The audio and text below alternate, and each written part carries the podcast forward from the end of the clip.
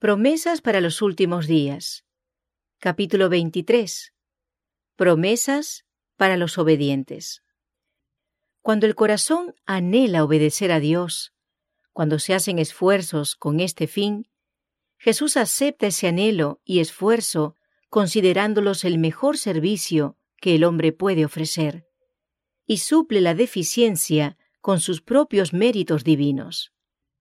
El Señor ha dispuesto que cada alma que obedezca su palabra disfrute de su gozo, su paz y su continuo poder protector.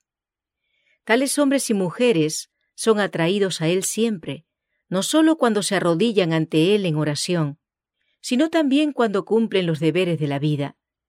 Ha preparado para ellos un lugar donde pueden morar con Él. Dios tiene un cielo lleno de bendiciones para los que cooperan con Él. Todos los que le obedezcan pueden con confianza reclamar el cumplimiento de sus promesas.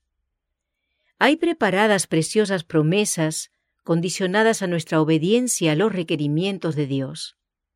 El cielo está lleno de las más ricas bendiciones que esperan sernos comunicadas. Si sentimos nuestra necesidad y vamos a Dios con sinceridad y una fe ferviente, seremos conducidos a una estrecha conexión con el cielo y seremos canales de luz para el mundo. Los que anden en la senda de la obediencia encontrarán muchos obstáculos. Pueden ligarlos al mundo influencias poderosas y sutiles, pero el Señor puede inutilizar todo agente que obre para derrotar a sus escogidos. En su fuerza pueden ellos vencer toda tentación y toda dificultad. Dios honrará y elevará a todo corazón leal, a toda alma ferviente que está tratando de caminar ante Él en la perfección de la gracia de Cristo. Nunca abandonará un alma humilde y temblorosa. No deshonre al Señor, dudando de sus preciosas promesas. Las promesas de Dios son para los que guardan sus mandamientos y hacen las cosas que le agradan. Nadie sufrirá la ira de Dios antes que la verdad haya sido presentada a su espíritu y a su conciencia y que la haya rechazado. El decreto no será impuesto estando el pueblo a ciegas. Cada cual tendrá la luz necesaria para tomar una resolución consciente. Los que son obedientes a la voluntad de Dios no pasarán durezas y dificultades en esta vida. Dios exige que le entreguemos nuestra voluntad a la suya. Sin embargo, no nos pide que abandonemos nada que nos podría beneficiar. Nadie puede ser feliz si consagra su vida al goce de placeres egoístas. La conducta más sabia que se puede seguir es la de obedecer a Dios, porque brinda paz, contento y felicidad como seguro resultado. Si los hombres obedecieran, entenderían el plan de gobierno de Dios. El mundo celestial abriría sus tesoros de gracia y gloria para que fueran explorados. Los seres humanos serían totalmente diferentes de lo que son actualmente, porque al explorar la mina de la verdad, se ennoblecerían.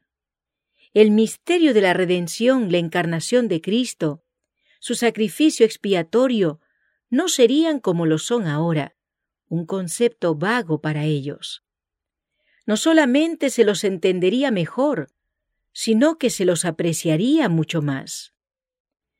Los que verdaderamente quieran ser enseñados por Dios y andar en su camino, tienen la segura promesa de que si sienten su falta de sabiduría y la reclaman a Dios, Él le dará en abundancia y no serán vituperados.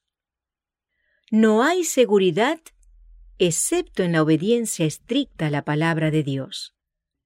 Todas sus promesas se han hecho bajo una condición de fe y obediencia, y el no cumplir sus mandamientos impide que se cumplan para nosotros las abundantes provisiones de las Escrituras. Los que se convierten a Dios con corazón, alma y mente, encontrarán en Él apacible seguridad.